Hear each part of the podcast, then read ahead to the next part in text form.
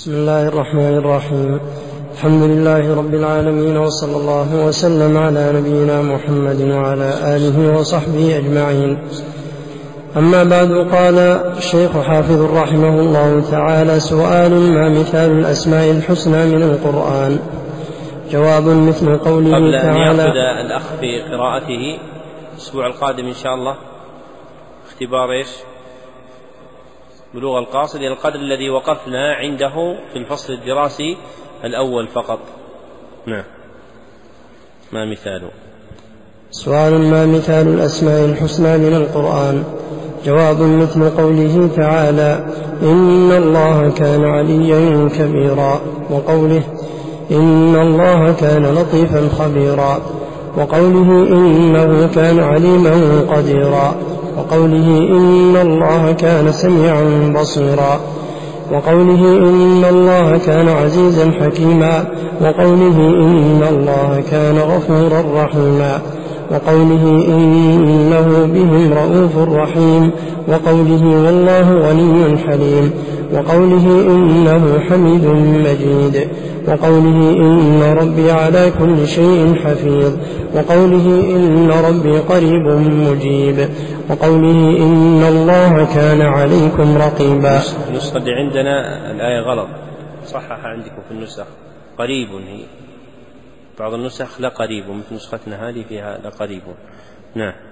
وقوله وكفى بالله وكيلا وقوله وكفى بالله حسيبا وقوله وكان الله على كل شيء مقيتا وقوله إنه على كل شيء شهيد وقوله إنه بكل شيء محيط وقال تعالى هو الأول والآخر والظاهر والباطن وهو بكل شيء عليم. وقوله تعالى هو الله, هو الله الذي لا إله إلا هو عالم الغيب والشهادة هو الرحمن الرحيم.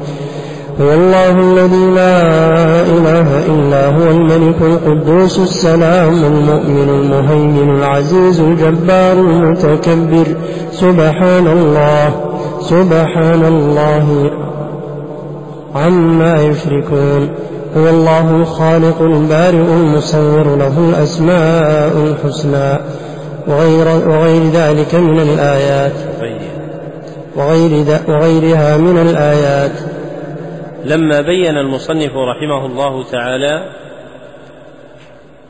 حقيقة توحيد الأسماء والصفات كما تقدم وبين ثبوت الأسماء الحسنى بدليله من الكتاب والسنة أورد سؤالا يتعلق بذكر بعض أمثلة الأسماء الحسنى من القرآن الكريم وإنما خص المصنف رحمه الله تعالى ذكر الأسماء الحسنى من القرآن قبل السنة لأن خبر الله سبحانه وتعالى عن نفسه مقدم على خبر النبي صلى الله عليه وسلم عن ربه لأن خبره صلى الله عليه وسلم هو خبر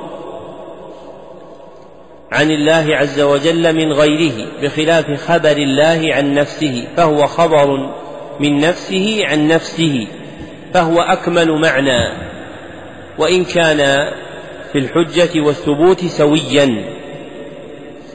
وتقدم أن هذا الباب مبني على التوقيف أي وقفه على ورود دليل نقلي صحيح من القرآن أو السنة. وابتدأ المصنف رحمه الله تعالى بذكر جملة من الأدلة القرآنية المتضمنة لطائفة من أسماء الله عز وجل فذكر الآية الأولى إن الله كان عليا كبيرا وفيها اسمان هما العلي والكبير. ثم ذكر الآية الثانية وفيها اسمان هما اللطيف والخبير.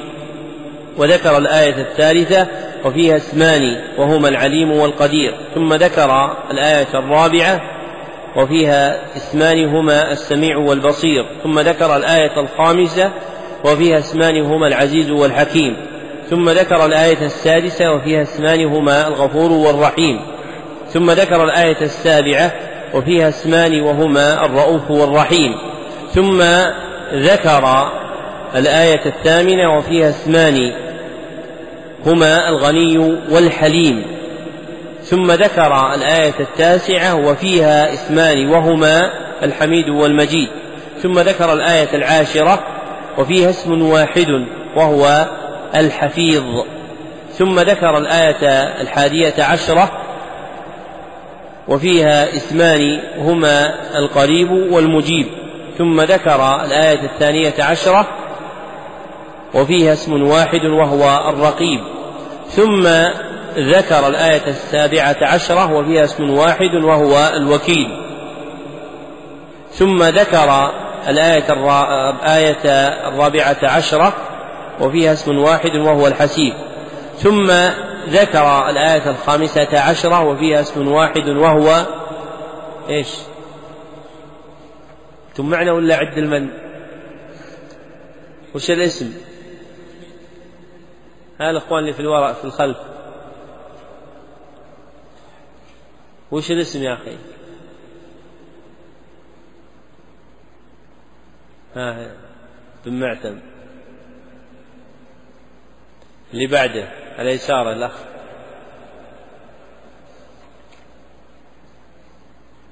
أنت يا أخي. إيه. المقيت بضم بضم الميم. ما معنى المقيت؟ عاد هذا عليكم أنتم اللي هنا. الإخوان جابوا الاسم جزاهم الله خير.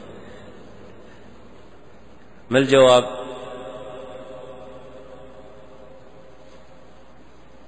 يعني المسألة مهمة وذكرناها لكم فيما سلف. من الصفة هذه هذه الصفة القوت. لكن إيش معناها؟ كفى بالمرء إثما أن يحبس عمن يملك قوته. فالمقيت هو الذي هو الذي يسخر للناس ما يتقوتون به أو يسخر للخلق ما يتقوتون به والمراد ما يتقوتون به أن يكونوا قوتا لهم يحفظ مصالحهم. والصفة كما ذكرنا هي صفة القوت.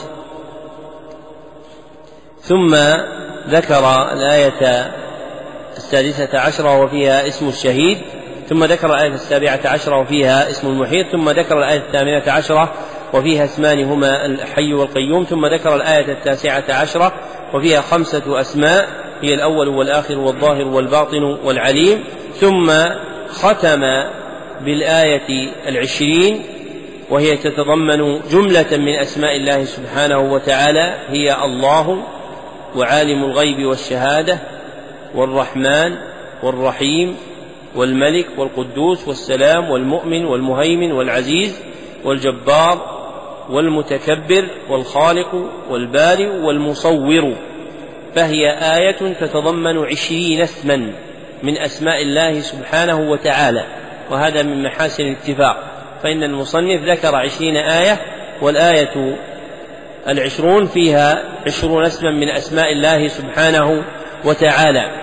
وهذه الأسماء المذكورة باعتبار الإفراد والتركيب تنقسم إلى قسمين اثنين. الأول الأسماء المفردة. مثل ماذا في هذه الأسماء؟ مثل الله والرحمن والحي والقيوم. والنوع الثاني الأسماء المضافة. مثل ماذا؟ مثل عالم الغيب والشهادة. فإن عالم الغيب والشهادة من الأسماء المضافة لله سبحانه وتعالى. في اسم آخر مضاف؟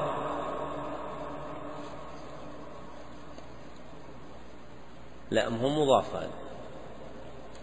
المضاف هو الذي لا يقوم بمفرده لا بد أن يكون مضافا إلى غيره. وذكرنا أن هذه القسمة صرح بها أحسن. صرح بها أبو العباس بن تيمية في الفتاوى المصرية. نعم. أحسن الله إليكم. سؤال ما مثال الأسماء الحسنى من السنة. جواب. مثل قوله صلى الله عليه وسلم هنا هنا تنبيه على ضبط الأسماء من جهة النطق بها. وهذه مسألة أهملها حتى من تكلم في الأسماء والصفات. فإن الاسم إما أن يقع لغة على في رسمه وصف رسمه شكل آخر يوهم خلاف الاسم كالمقيت فلا يقال فيه المقيت. فلا بد من التصريح بضبطه ليضبط أو يكون الاسم صالحا لضبطين. فيبينان لما يكون في كل ضبط من الكمال مثل ما صرحوا باسم السبوح فإنه يضبط بفتح السين وبضمها فيقال السبوح والسبوح فلا بد من معرفة هذا ولهذا فإن اللغة مهمة ولا يقوم العلم إلا بلسان العرب فإن الاطلاع على مثل هذا مما يزيد المعاني وضوحا.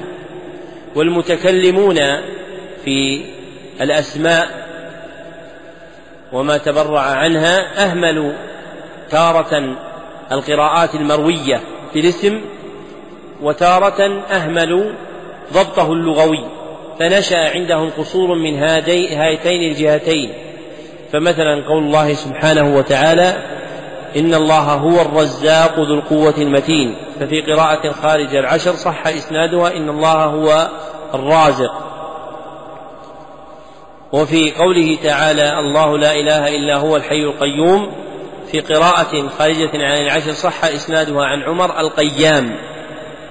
وقد تقدم أن الأسماء المروية عن الصحابة هي من جملة إيش؟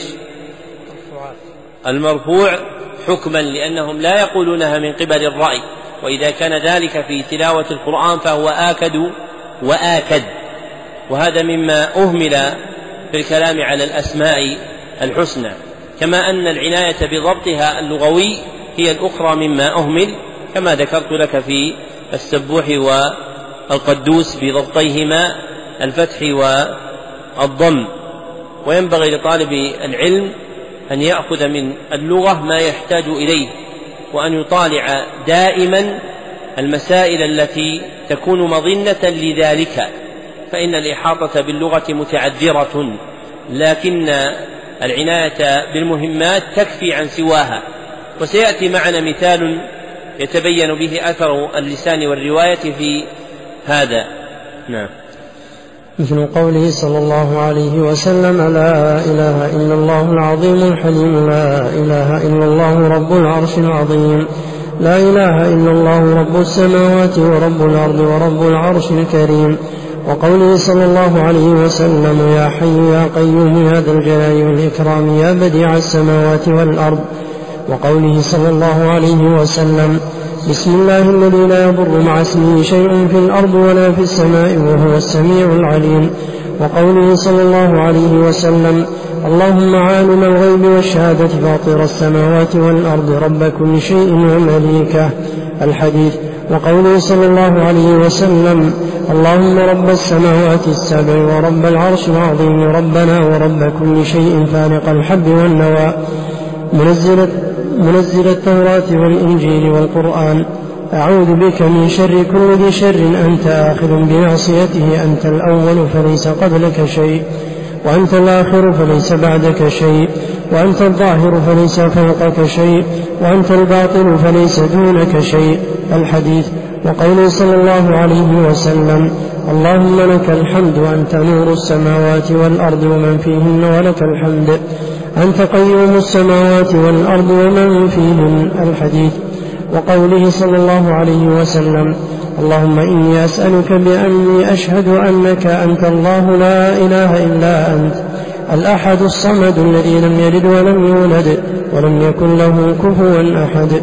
وقوله صلى الله عليه وسلم يا مقلب القلوب الحديث وغير ذلك كثير. لما ذكر المصنف رحمه الله تعالى أمثلة للأسماء الحسنى من القرآن وكانت وكانت السنة صنو القرآن فإنها وحي مثله أتبعه بسؤال عن أمثلة الأسماء الحسنى من السنة. وأورد رحمه الله تعالى ثمانية أحاديث ثمانية أحاديث كلها ثابتة عن النبي صلى الله عليه وسلم منها الصحاح ومنها الحسان ومنها ما هو في الصحيحين ومنها ما هو خارج عنهما. فأورد الحديث الأول وهو حديث الكرب المعروف.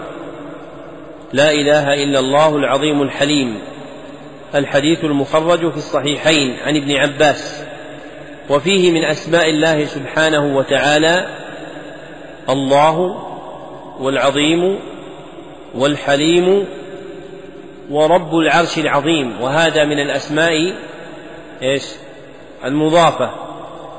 ورب السماوات ورب الأرض ورب العرش الكريم.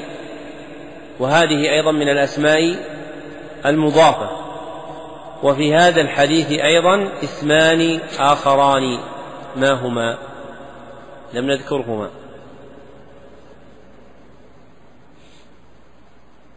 يا أخي. الحديث ليس فيه الرب فيه رب السماوات مقيد. والإله ليس فيه الإله فيه إله. والصحيح أن الإله اسم جنس دال على المعبود بحق أو باطل. فلما كان مختصا بالله قيل الله. وأما اسم الإله فيقع على المعبود الحق والباطل فهبل ومناه ومناف كلها آلهة يقال لكل واحد منها إله إلا أنه إله باطل.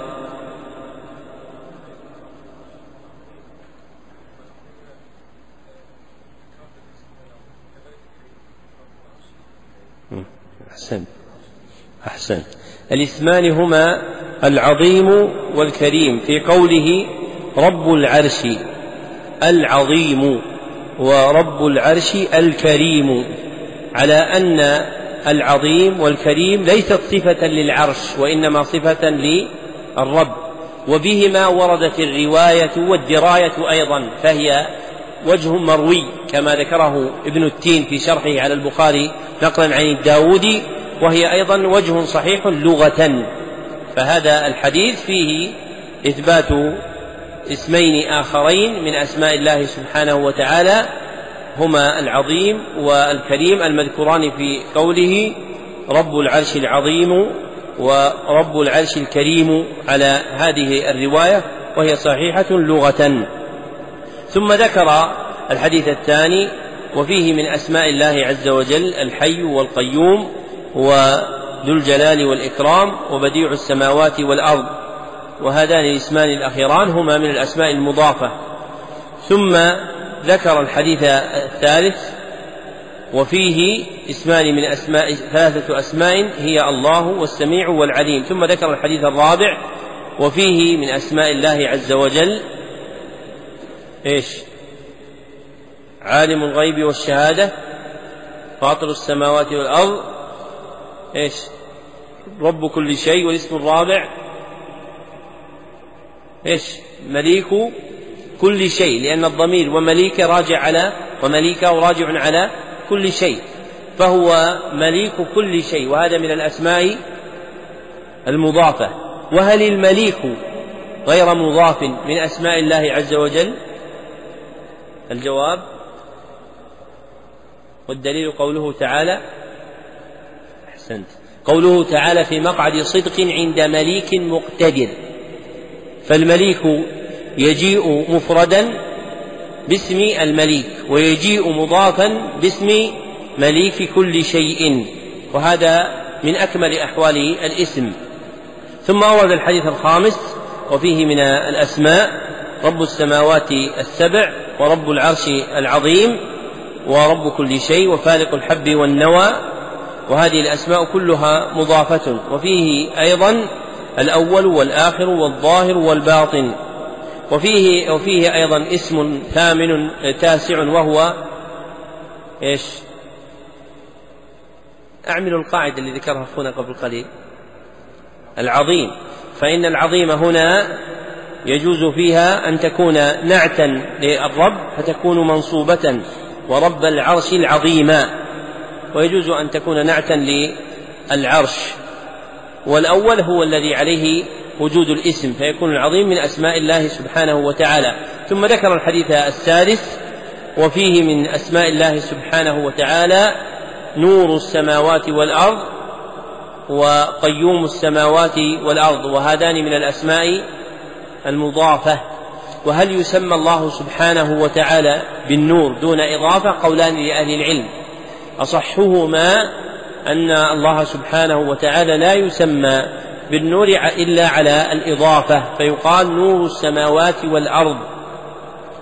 وقد انتصر أبو العباس بن تيمية وتلميذه ابن القيم لتسمية الله بالنور في عدة تآليف لهما إلا أن الراجح من جهة ورود الدليل والله أعلم أن النور ليس اسما لله دون إضافة بل لا بد من الإضافة. وقد سئل شيخنا ابن باز في قراءة كتاب التوحيد لابن خزيمة هل يسمى الله بالنور؟ فقال لا بل يسمى نور السماوات والأرض. فقيل له إن ابن تيمية وابن القيم يقولان ذلك فقال الأدلة على خلاف قولهما. والأشبه ما ذهب إليه رحمه الله تعالى. ثم ذكر الحديث السابع وفيه من أسماء الله عز وجل الله والأحد والصمد ثم في شيء من الأسماء الأخرى باقي شيء من الأسماء في الحديث؟ ها؟ ما في؟ طيب وأنت؟ لا إله إلا أنت.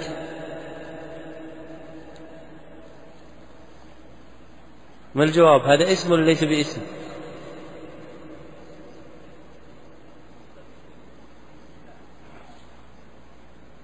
لكن هل هو من أسماء الله وليس بالأسماء؟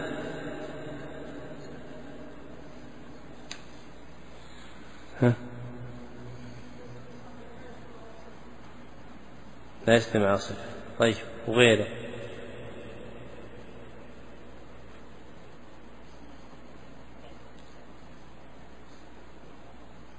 كيف محتمل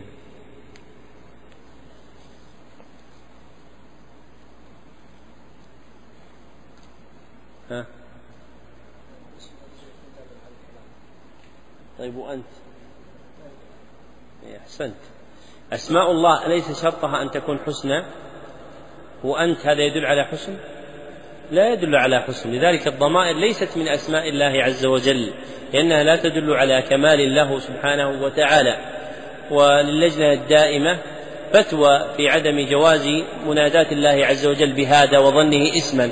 فلا يجوز أن يقول الداعي يا أنت لأنه لا يدل على الله سبحانه وتعالى. ثم ذكر الحديث الثامن وفيه من أسماء الله سبحانه وتعالى اسم واحد وهو مقلب وهو مقلب القلوب كما ورد في حديث أم سلمة عند الترمذي وغيره. وفي صحيح البخاري عن ابن عمر أكثر ما كان يحلف النبي صلى الله عليه وسلم لا ومقلب القلوب. وهل من أسمائه سبحانه وتعالى مقلب الأبصار؟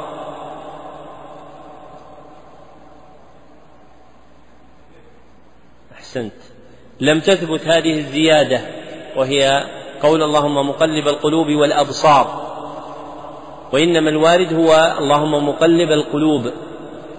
وهل من أسمائه سبحانه وتعالى مثبت القلوب؟ ما الجواب؟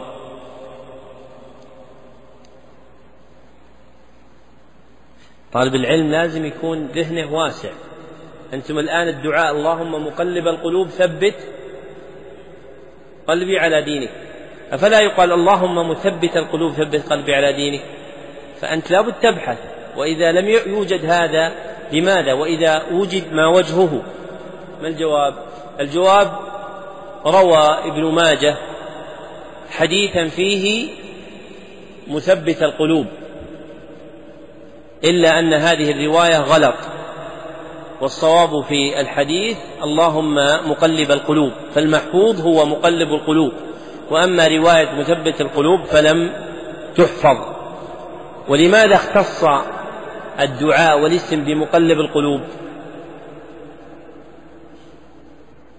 لماذا؟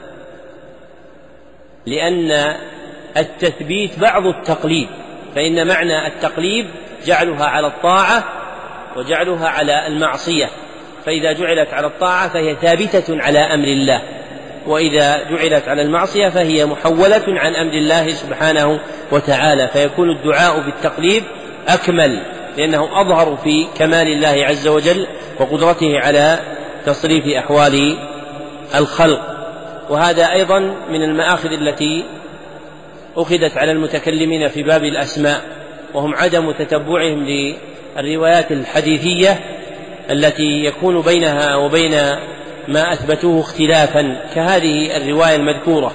ويوجد شيء من هذا في أسماء الله سبحانه وتعالى وهذا الباب مع كثرة التأليف فيه لكنه يحتاج إلى مزيد عمل بتحقيق هذه الأسماء ومعرفة معانيها. وهذا هو السر والله أعلم.